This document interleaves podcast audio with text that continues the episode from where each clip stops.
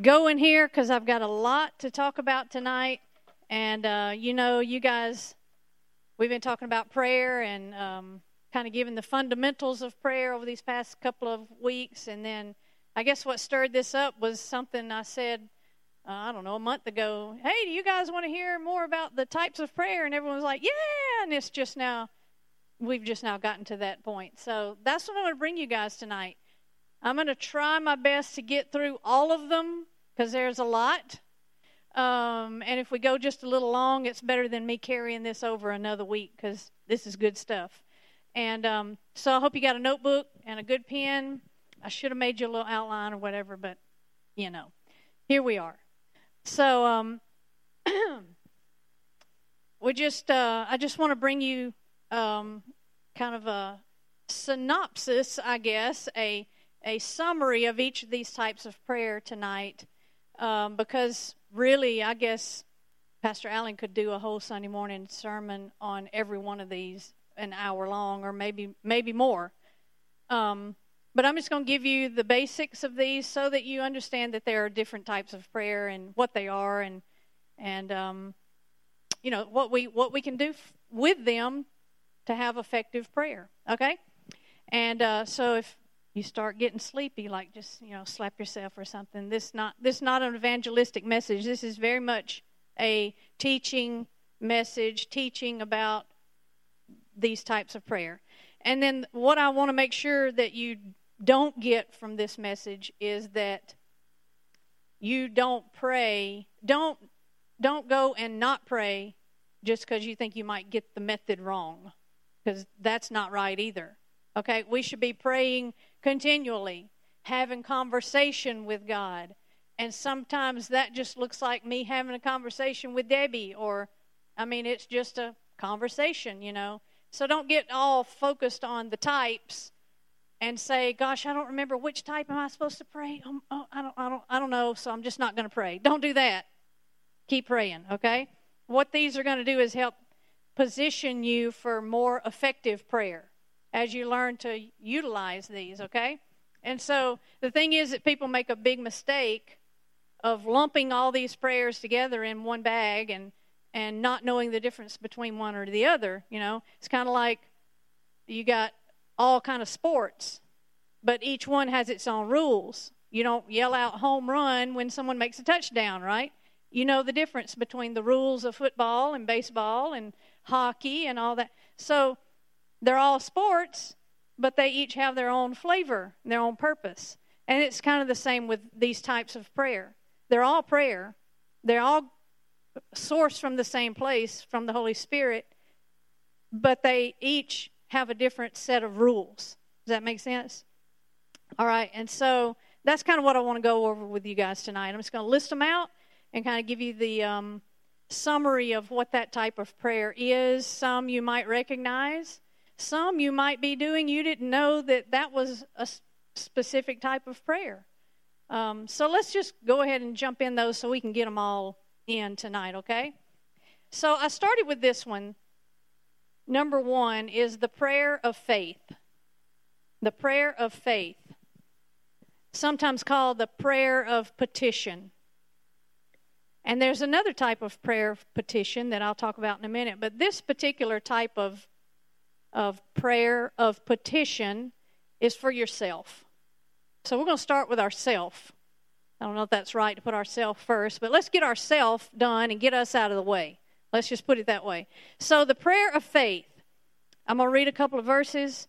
Matthew 21, 21, 22 says, So Jesus answered them and said, Assuredly I say to you, if you have faith and do not doubt, but and you only do what was done to the fig tree, you can't only do what was done to the fig tree, but also if you say to this mountain, Be removed and be cast into the sea, it will be done. And whatever things you ask in prayer, believing, you will receive. So that's a summary of what was said after that whole incident with the fig tree. Okay? Mark 11 24, and we all know this one. Therefore, I say to you, whatever thing you ask when you pray, believe that you receive them, and you will have them.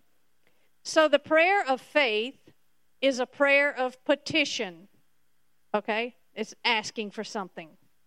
And it's a prayer that changes things, okay? and it's a prayer that you pray for your own self. All right?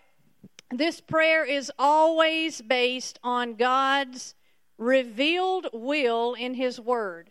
Okay? It never it never contains the words if it be your will.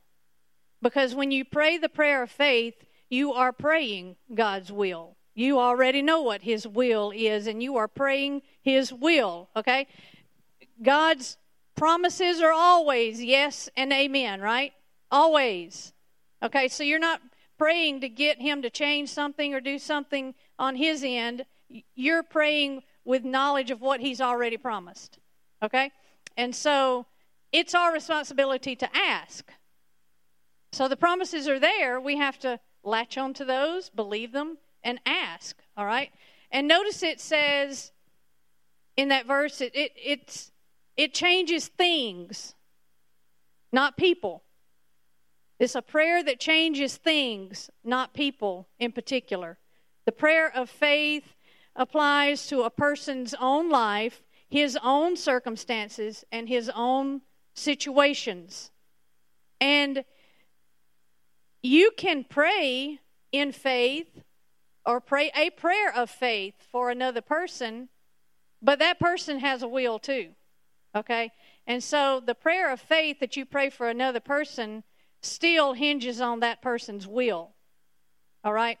So a prayer of faith is basically applied to your desires, the desires of your heart. It's a prayer for your own self. Mark 11:24 has to do with receiving the desires of your heart. That's things. That's not people, that's things. It says, whatsoever things that you desire. And we have to realize that it's God's will that all of these things, all of these needs that we have, that's His will that they are met in our lives physical, spiritual, emotional, financial, material.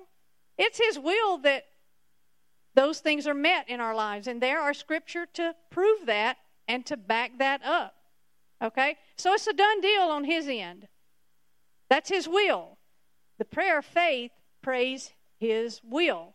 Let's look at James 5:15. It says, "And the prayer of faith shall save the sick, and the Lord shall raise him up, and if he have committed any sin, they shall be forgiven him." Okay. What if we substitute God's definition of faith in that one scripture? So what is God's definition of faith? We know it. Hebrews 11:1. What does that say? Faith is the substance of things hoped for. Faith is the evidence of things not seen. So if we stick that in there when we say and the prayer of faith shall save the sick, we can actually say the prayer of the evidence of things not seen will heal the sick. That's faith. All right? Or Romans 4:17 says, "Call those things that be not as though they are." Okay?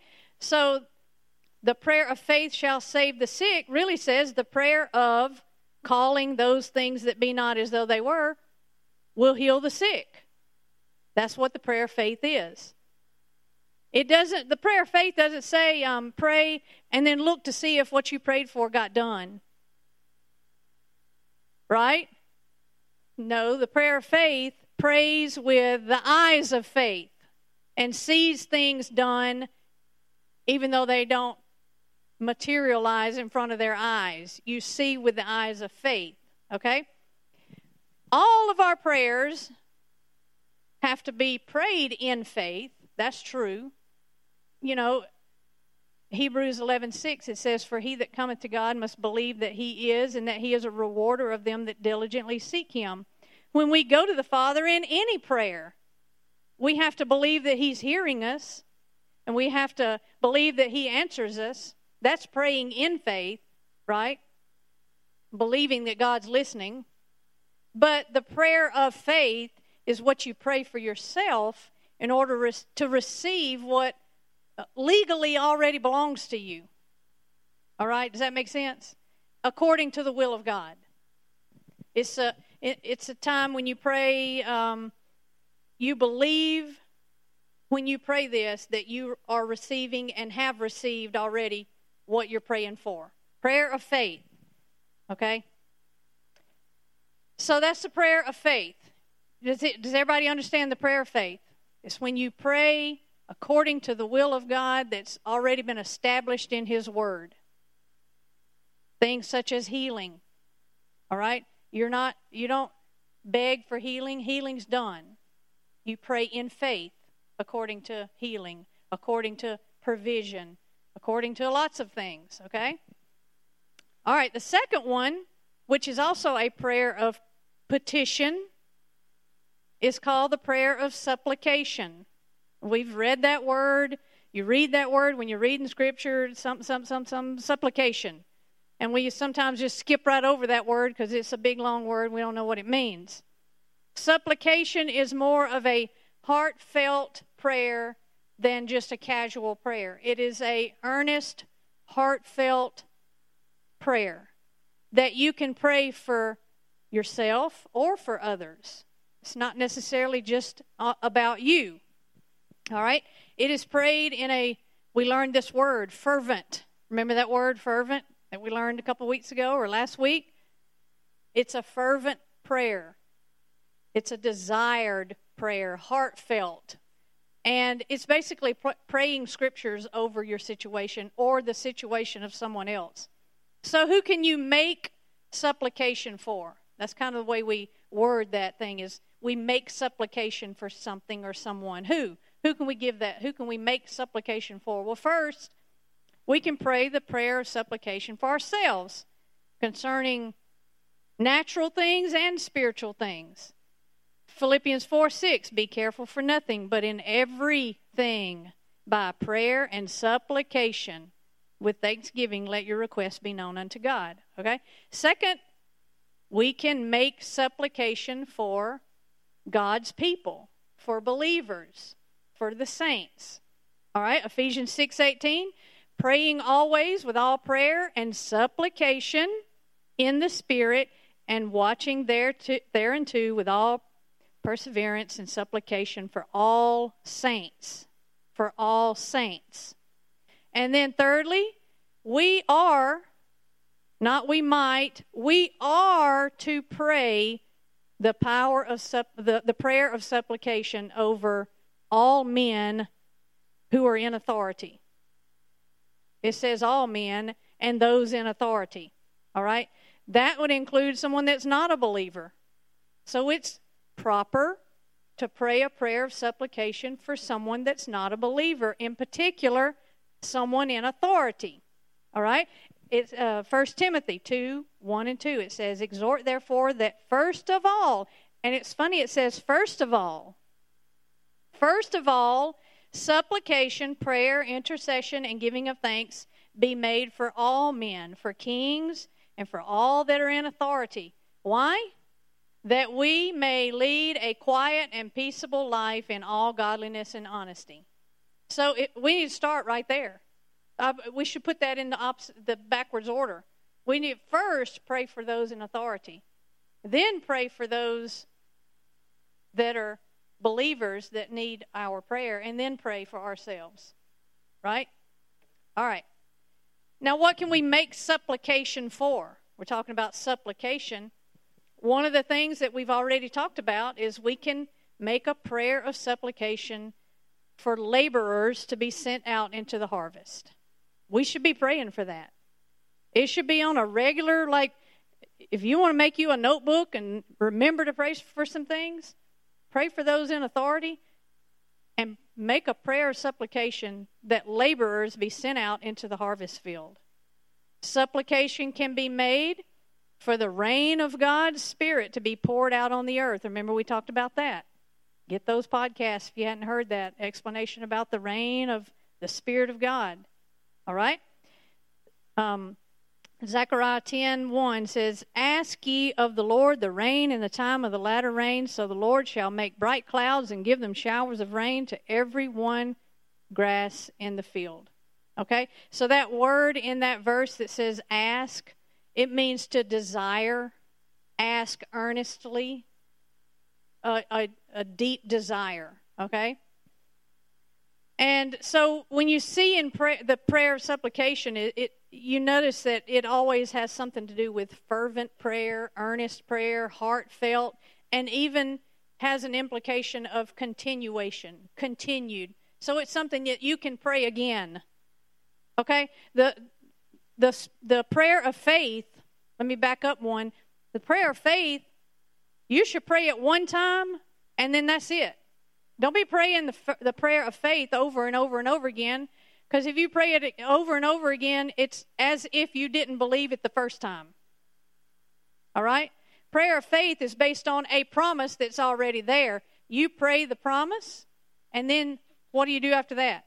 Believe and confess, get your thinking right, get your words right, and give thanksgiving. Right? Guard your heart and all that other stuff that we talked about that night. But a prayer of supplication can be made over and over and over. We should pray for our president every day, for our nation, for the world, for the lost. We should pray continually about that, okay? It has great power. Mighty things happen in the Spirit when we do that. And another thing that you can offer a prayer supplication on a personal level is for forgiveness, repenting, confessing your sins. All right? That's a, that's a prayer of supplication when you confess a sin. Because you that's heartfelt. There's some depth there. You're being earnest about that, right? And then finally, the, the prayer of supplication can be prayed to lift up spiritual needs of other other people, spiritual needs of other people. All right? So we got that. Supplication. Y'all got that? All right, the next one is the prayer of consecration. That's a big fancy word. The prayer of consecration or dedication. A prayer of dedication. Now, this is a big deal. That's a big word that basically means dedicating our lives to God's will for our life. To go anywhere, to do anything that He asks us to do.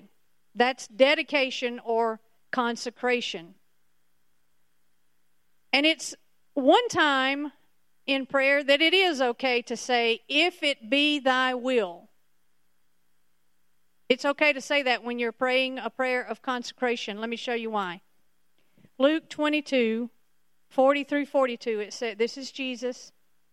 When he came to the place, he said to them, Pray that you may not enter into temptation. And he was withdrawn from them about a stone's throw away and he knelt down and prayed, saying, Father, if it is your will, remove this cup from me. Nevertheless, not my will, but yours be done. That's Jesus. And it's interesting to me to, to remember, to think about Jesus. He wasn't being forced onto the to death. He wasn't being forced to the cross. He could have at any moment said, Nope, changed my mind. Where's the angels? Couldn't he? He wasn't being pressed to do that. Matter of fact, his flesh was screaming out, Please, no, I don't want to do this. In his flesh. You know that, right? He could have not done what he did. But he prayed a prayer of consecration and dedicated himself unto the will of the Father. And that was the only way he got through it. Okay? And so, if we're going to be used by God to, to do the same thing, bring forth glory into this earth, we have to offer ourselves to God by surrendering completely to His will. We got to let go of the world and the pleasures of the world. Throw off our fleshly desires, in other words, and, and desire more than that the outpouring of his spirit on this earth. It's, it was more important to Jesus for the outpouring of the spirit on this earth than it was the sacrifice he was making with his own flesh. Okay? And so the first step for us to get into that place with God is that prayer of consecration. we are not going to on our own do it. And let me just tell you when you pray a prayer of consecration, honestly, sincerely, with all intent, there's going to be some wrestling involved in that. That kind of prayer does not come without some ah. Okay? When when God begins to show you what he wants to do with you, our flesh will rise up and say, I don't want to do that. I don't want to forgive that person cuz you know, you know what they did to me. I can't I can't forgive them. I don't want to uh, stop watching my TV every night and or my phone and instead go read the word. I don't want to do that. I'd rather watch TV, wrestling. You see what I'm saying? I don't want to be nice to that person that's not nice to me. I don't want to get up and go to church. I'm tired. I want to sleep. You see what I'm saying? And sometimes when we consecrate ourselves and realize how far out of the will of God we are, we kind of get shocked at ourselves. I can't believe that I'm this messed up. Like, I can't even do this simple thing put turn the TV off. I'm kind of embarrassed about my own self here. All right? We might even get mad at ourselves and and you know, just I can't believe that I'm so selfish when you begin to realize what you've put ahead of the will of God in your life. People want to know what's the will of God in my life. Consecrate yourself and find out. Put your flesh down. Stop chasing the world, okay? We can encourage others kind of this way. Jesus went through the exact same thing went in that garden that night. He went through the, the same thing that I just mentioned. It wasn't about TV or, you know, the internet. But in his flesh, he did not want to do what he had to do. And his soul, his mind, and his flesh became so sorrowful and heavy that he just fell on his face and asked God, Is there anything else we can do? Can you have another plan? Because this is too, uh, it was bearing on him. Okay? So what if God asks you to do something that is bearing on you in that same way? Okay? Consecrate yourself. God strengthened Jesus, brought him out on the other side, on the good side, and he brought Jesus to a place of full cons- consecration. He was able, through that prayer, to lay his flesh down and, and be able to do what God was calling him to do. Not Father, not my will, yours be done. And that's kind of the way it's going to be when we surrender ourselves to God. In your heart, you want to obey Him. I could ask all of you. In your heart, you want to do the will of God, but your flesh says, I don't. Mm. And if you try just in your natural strength to obey, your flesh win every time. Your flesh is going to win every time. If we pray the prayer of consecration, we can overcome the flesh. All right? So, who's in to practice this praying of consecration? yes. It's uh it's not easy, but it's something that if you want to walk in the perfect will of God, you have to another way we say it is set apart. Set apart. Be set apart. All right? All right. Here's the next type of prayer, and this one's super important to me suddenly right now. Um, is something that we've been talking about. And it is the prayer of worship or the prayer of praise and worship. You can call it that. The prayer of praise and worship. Did you know praise and worship is a prayer? All right, I'm going to read you um, Acts 13 at the beginning, verse 1, it says, Now there were in the church that was in Antioch certain prophets and teachers, Barnabas and Saul and a bunch of other guys. And as they ministered to the Lord and fasted, the Holy Ghost said, Separate me, Barnabas and Saul, for the work whereunto I have called them. And when they had fasted and prayed and laid their hands on them and sent them away, so they, being sent forth by the Holy Ghost, departed unto Seleucia, and from thence they sailed to Cyprus. All right, I want you to look at that Acts 13 at verse 2. Look at that, it says in verse 2. As they ministered to the Lord and fasted. As they ministered to the Lord and fasted.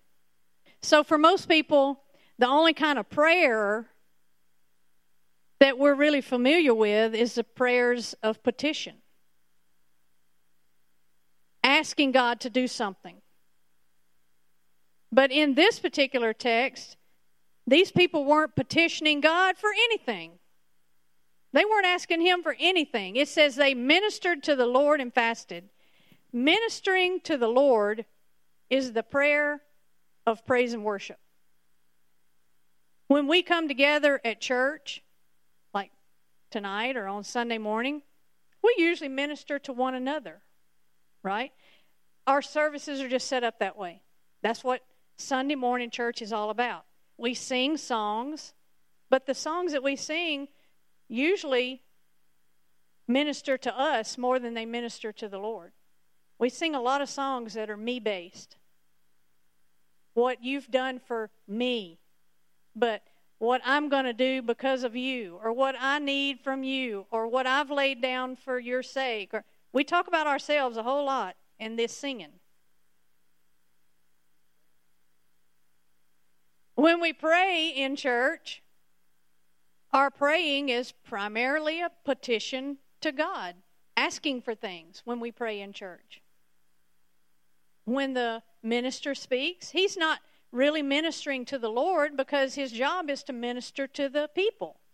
So, there again, he, of course, that's what he's supposed to do, but he's not ministering to God, he's ministering to the congregation. And then at the end, people come forward for prayer because they need something or they want something.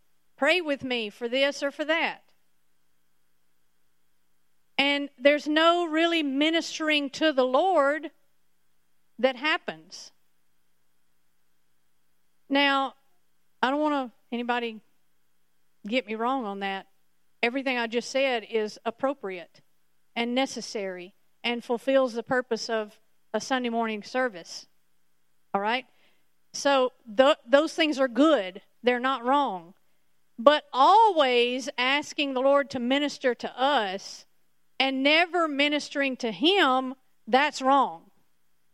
Okay? And it just seems that we've gotten far away from the prayer of worship. When we wait on God and minister to Him, we're not asking Him for anything. We are ministering unto Him.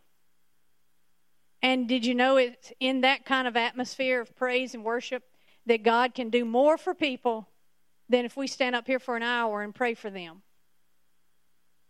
You know how big that is, right? He can more freely and easily and readily move in the midst of people when they are not focused on me, but focused on Him. That's good, yeah? And here's a big bonus ministering to the Lord brings deliverance. That's a big word, too deliverance. I want to be delivered for, from something. Someone needs deliverance. There is a close relationship between ministering to the Lord and receiving deliverance from our tests and our trials and hardships and things in our life that we feel like we can't get through. Acts 16 22, it says this Then the multitude rose up together against them, and the magistrate tore off their clothes and commanded them to be beaten with rods. Talking about Paul and Silas, okay? And when they had laid many stripes on them, they threw them into prison, commanding the jailer to keep them securely. And having received such a charge, he put them in the inner prison and fastened their feet in the stocks. All right? So that's Paul and Silas in the midst of suffering, severe suffering. And it says in, in, in verse 25, it says, And at midnight, Paul and Silas prayed and sang praises unto God. Okay? They didn't sing praises to each other. They weren't singing, you know, worship songs like we hear on the radio to the other prisoners. They were singing praises unto God. They I'm convinced they couldn't have been singing some of the songs we sing in church or on the Christian radio station because a bunch of those don't sing worship unto God. They were singing praises to God. By the way, I've we've worked really hard to fix some of that at Compass Church. We are being intentional about the songs that we sing in our worship set. And we're making some changes that way because we begin to recognize the importance of singing songs that magnify Him. Okay? But in Acts 16 25, it says that Paul and Silas sang unto God. Now, their backs were still bleeding, right? Their feet were still in the stocks, right? They were still locked into the inner prison, right? It was midnight. The situation was bad. It had not changed. Nothing great had happened. It was the worst moment of their life. They had no manifestation of any deliverance that they could see. And yet, look what happened. I'm convinced that most Christians would quit continuing to pray over and over about the same thing. And if they would just start praising God, some great things would happen. Some deliverance would come for them, like real fast. If they just quit begging, hanging on to this whatever, and just let that go and begin to praise. I mean, really praise God. All right? So it says they prayed and sang praises unto God. And get this, and the other prisoners heard them, and the jailer heard them. They were not being quiet. They weren't singing under their breath. They weren't playing a little ditty over here and, you know, kumbaya. They were singing praises so loud that the whole jail heard them. And the Bible says that out of the abundance of the heart, the mouth speaks, right? If a song is in your heart, it's going to come out. And you should let it come out, all right? Do like Paul and Silas. Walk in the light of the word. They weren't worried. They didn't let that get them discouraged. Have an attitude of praise. This is really important to me right now especially you know start since I've been up here in praise and worship and kind of getting an idea of the songs that we sing. This has really hit home for me. And I want our even our Sunday morning service, though it may need some aspects of ministering to each other and to other people, I want a layer of ministering to God in our Sunday morning service. Are y'all good with that? Yeah. All right. The next type of prayer, I'm trying to hurry through them. I'm not doing a very good job of hurrying. The next type is united prayer, or what we call corporate prayer. United or corporate prayer. Acts 4:24 said they lifted up their voices to God with one accord. Have you ever been in a prayer meeting where everyone in the room is praying out loud all at the same time? That's good. That's when it's getting good right there. Okay? All that praying out loud, mixing their voices together. Have you ever been in something like that? That is united prayer, corporate prayer. And when we're talking about Paul and Silas in that prison, it says they lifted their voices in prayer and praise. And so it was so loud the jailer heard them and the prisoners heard them. And it had so much effect that it caused the prison to shake. It made an earthquake. And that was just two of them. You can look at it like this.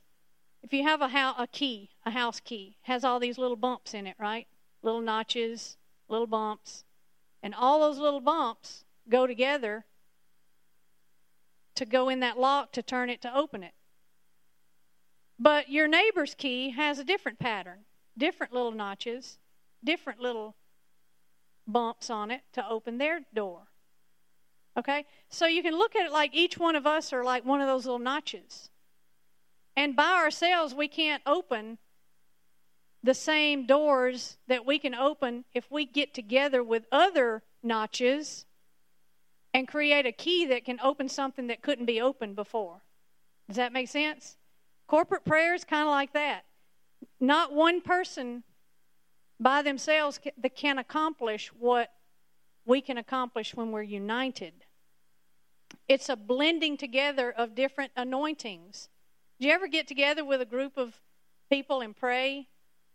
And then the next time you get together with those same people, except one person might be missing and it's got a different dynamic. And you go, well, the last time we had a really good, you know, prayer about whatever.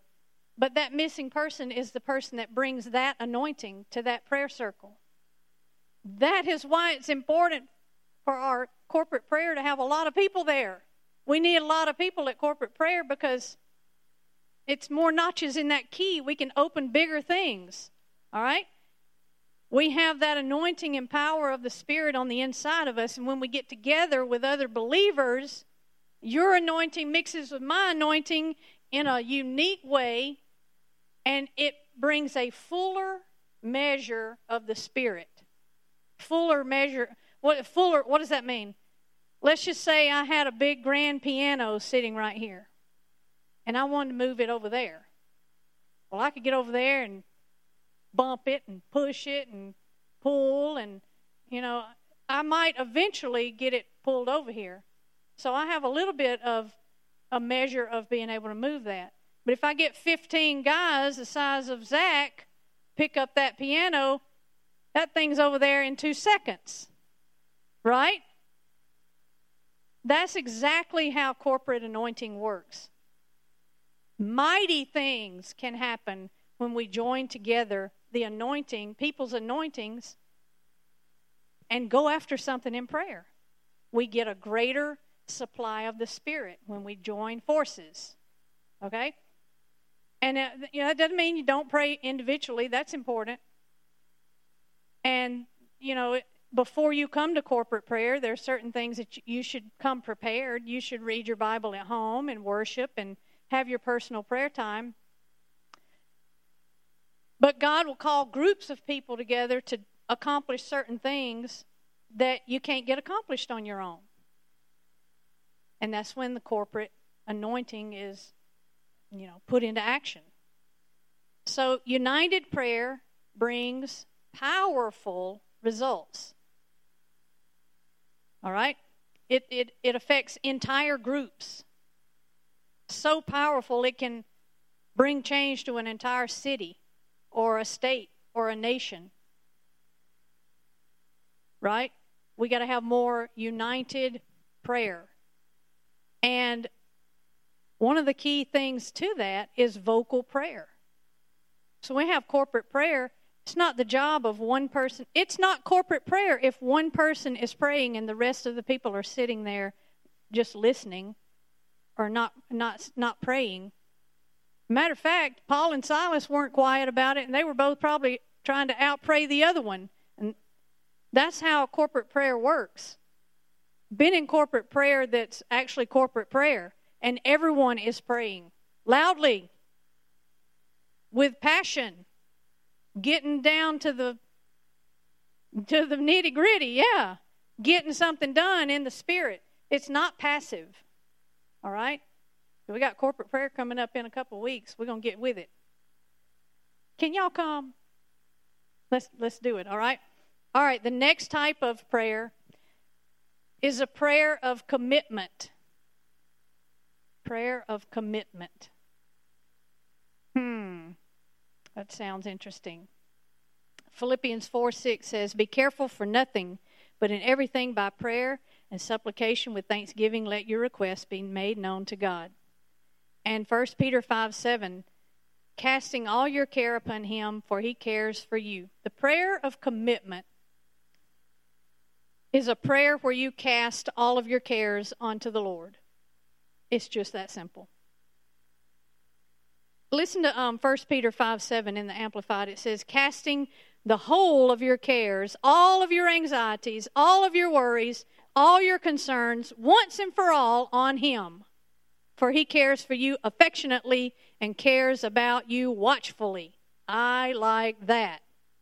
Okay? And so if we cast our cares upon the Lord, we commit our problems to Him. Not we just tell Him about them.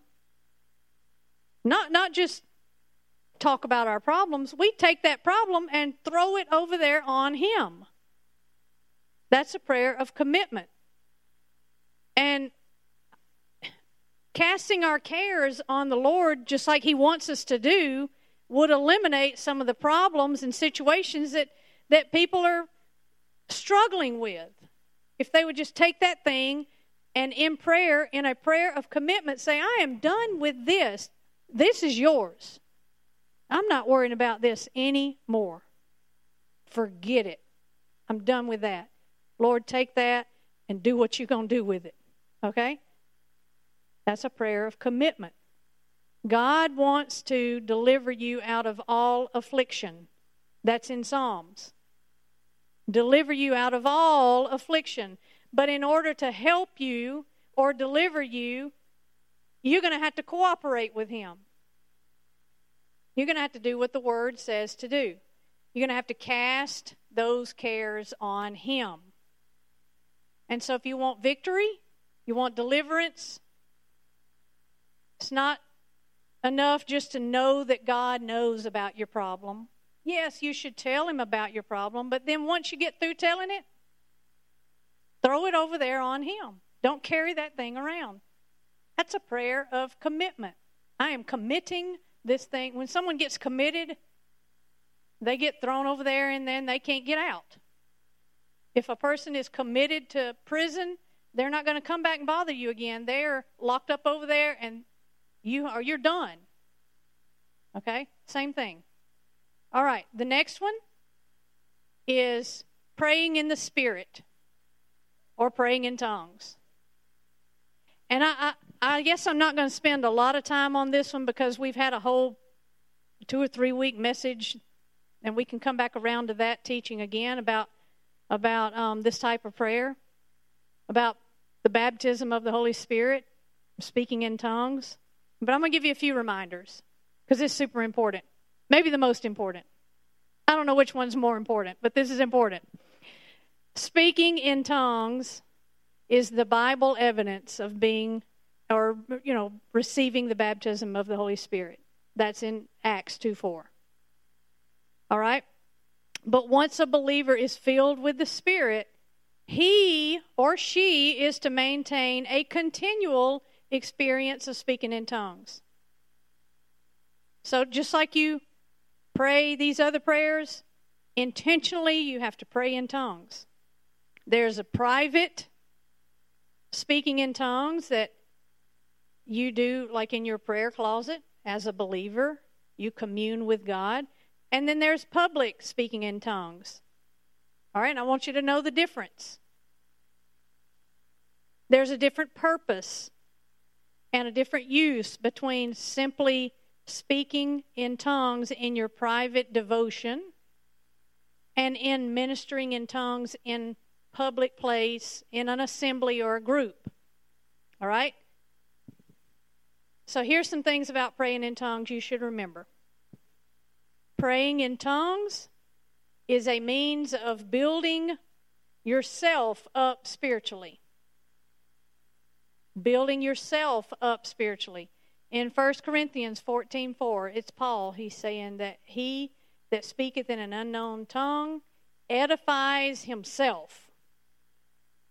So you feeling blue? You feeling down? Having a bad day? Spend some time praying in tongues. You will, that's the best medicine.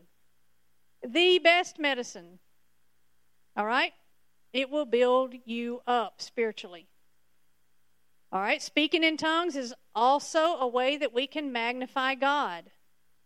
It says in Acts 10:46, it was the household of Cornelius, and it says for they heard them speak with tongues and magnify God. All right? Praying in tongues is a way of praying supernaturally. In other words, praying about things that you don't have any previous knowledge of, things you don't understand. Praying out the will of God because you just you don't have the words. Maybe you don't have all the facts. Okay? And get this, all tongues is not prayer. All tongues praying in tongues is praying, but all tongues is not prayer. In an utterance in a public setting, and I don't know who who of y'all have been in a public setting where a word in tongues has been delivered and an outward outspoken deliverance of a message in tongues is always followed by an interpretation that person's not praying they are delivering the voice the message of god to that assembly based on what god's will is for that group of people and it's always followed by an interpretation. Okay? There's huge blessings for believers to receive the Holy Spirit and speak in tongues. Huge. Huge. Am I looking at y'all? It's big. If you are not filled with the Holy Spirit and you don't speak in tongues, pray in tongues, if you've not been baptized with the Holy Spirit, it is necessary. I'm just going to say it like that. It's necessary. All right? It just creates this, I don't know, flowing stream of goodness. it's, yes. It's like fried ice cream, Maddox. Where'd he go? Yes. All right. The next one is the prayer of agreement. We're almost done. Prayer of agreement. Matthew 18, 18 through 20. Verily I say unto you, whatsoever ye shall bind on earth shall be bound in heaven, whatsoever ye shall loose on earth shall be loosed in heaven. And again I say unto you that if two of you shall agree on earth as touching anything that they shall ask, it shall be done for them of my Father which is in heaven. For where two or three are gathered together in my name, there I am in the midst of them. All right? So, I believe Jesus said what he meant, meant what he said. People try to make more of that verse than it is. It is what it is. He said it, he meant it, he didn't lie. It's plain and simple. In order for Matthew 18 19 to work, there has to be at least two people, and we got to be on earth. And I think that counts for all of us. We can get two people together and we're right here on earth, that verse is for us. Okay? Period. All we have to do, to do is agree in line with the Word of God. And then the Bible says in that verse, it will be granted unto us. That's pretty good news. All right? He said it, actually, he said, it shall be done for them of my Father which is in heaven. I think the strongest thing that you can say is I will or I shall. If I said, I, um, Debbie, I might come to your house later, I'll try, I'll think about it, I'll see, but I will means I will.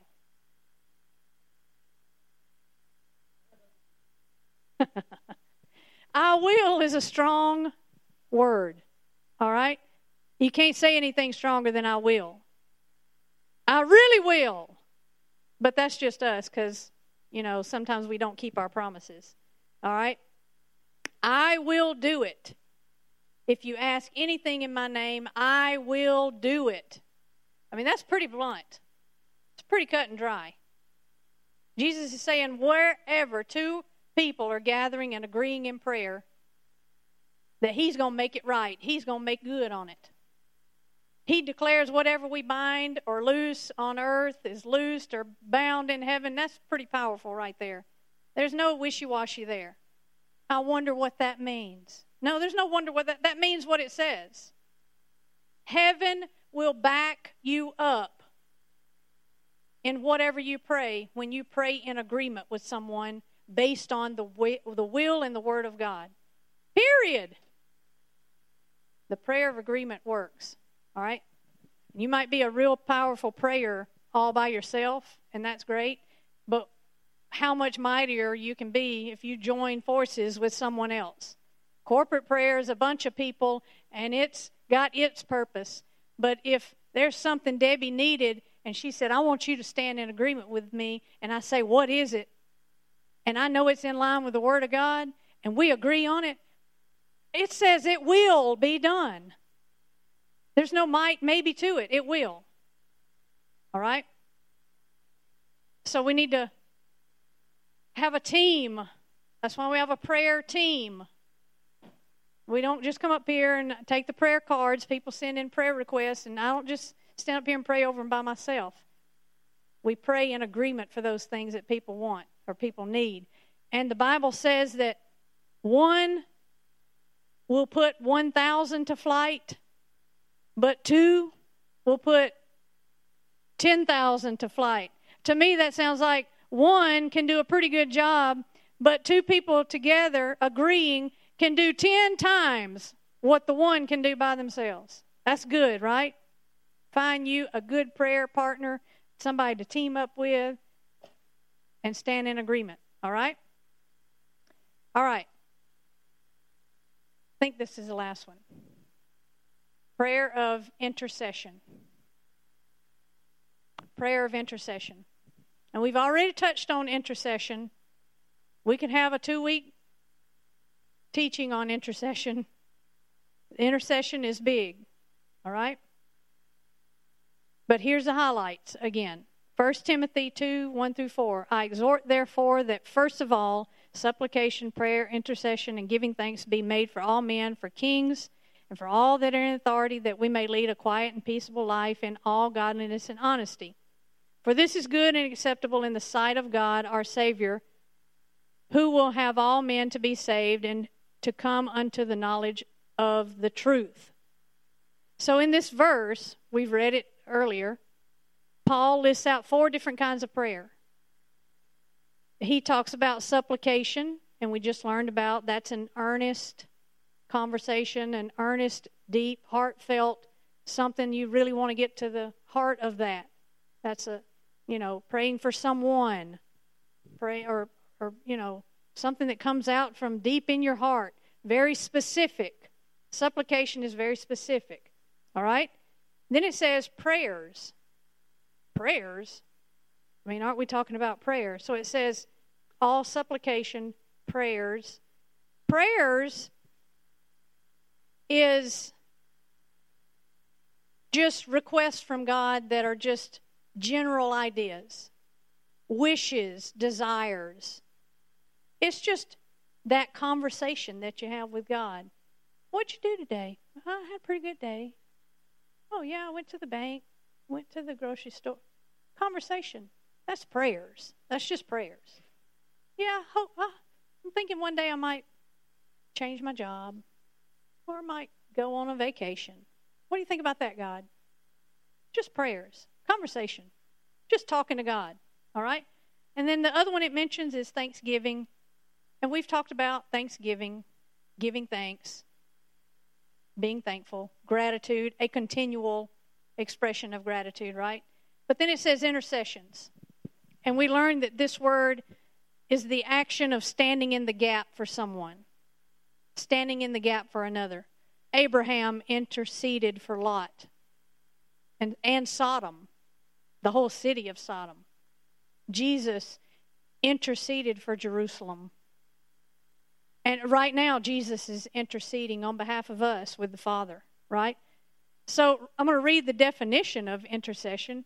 It says intercession is standing in the gap in prayer between a person or persons who have provoked judgment upon themselves through their wrongdoing, between that and the actual execution of that judgment.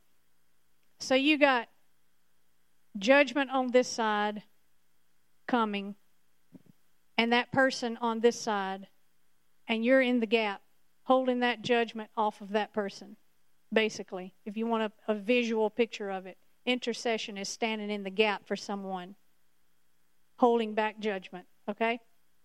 And intercession should be prompted and under the direction of the Holy Spirit. Romans 8:26 says this, likewise the Spirit also helps our infirmities, for we know not what we should pray as we ought, but the Spirit itself maketh intercession for us with groanings which cannot be uttered in articulate speech. Have you ever been in a situation you needed to pray for someone, but you didn't really have all the facts? You know, maybe somebody put on Facebook, unspoken prayer request. You know, have you ever seen anybody put that? Unspoken prayer request. You can't really pray effectively for that person. You can pray a general prayer, but you can't really pray effectively for that person. You can't stand in agreement for something you don't know what you're agreeing with.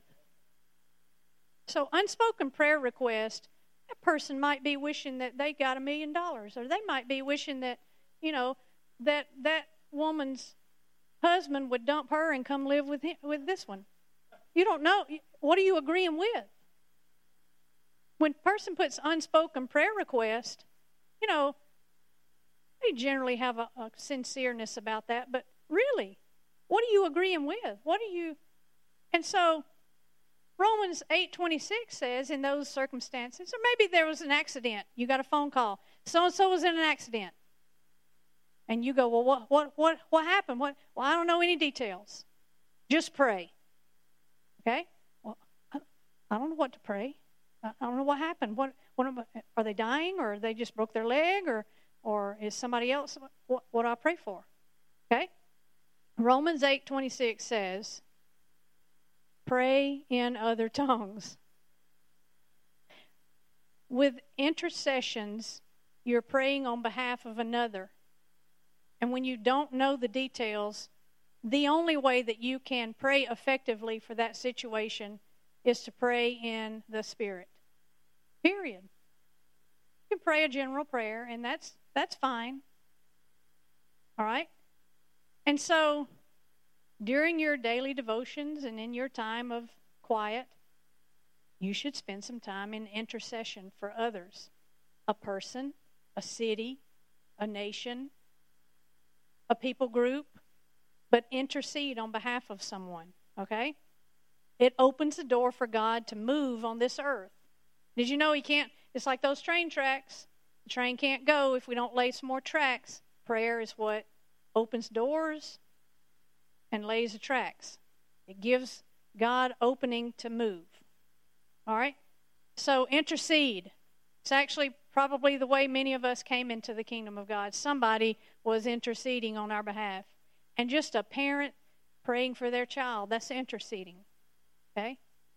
Or someone praying for their friend that's lost. Intercede on behalf of that person. All right. Lastly, Ephesians 6:18 says, "And pray in the Spirit on all occasions with all kinds of prayers and requests. With this in mind, be alert and always keep on praying for all the Lord's people." So the first thing I want you to notice is that verse says, "Pray always." It says, "And pray on all occasions." In that particular translation, always. The word always is from this Greek word I can't pronounce it, but it basically translates at every, each and every occasion. Always means with detail at every chance you get. That's always. But then it goes on to say that you are to pray with all prayers. Pray always and with all kinds of prayers. That that Greek for that little phrase all prayers or different kinds it base it translates with all kinds of prayer so pray all the time on every occasion for every detail with all kinds of prayers all right so all these that are just outlined that pretty much covers it when you pray, pray with all kinds of prayers. Don't just pray for me. Don't just get stuck praying, you know, giving thanks, which that's a good thing to do, but you know, don't get stuck doing one thing. It says pray with all kinds of prayers. How you going to pray with all kinds of prayers if you don't know what the different kinds of prayers are? All right? So study this out. Don't take my word for it, right? Just do some study about prayer. Focus on these different types of prayers. I hope you wrote them down. Research them. They're a lot bigger than what I gave you tonight. There's a lot more to them or to the, you know, the details. But the word says to pray all the time with all kind of prayer. And I think that's really important. And the only way we're going to do that is knowing what we're doing. You know, having some instruction. So I hope y'all are feeling a little bit more informed. Tell me somebody.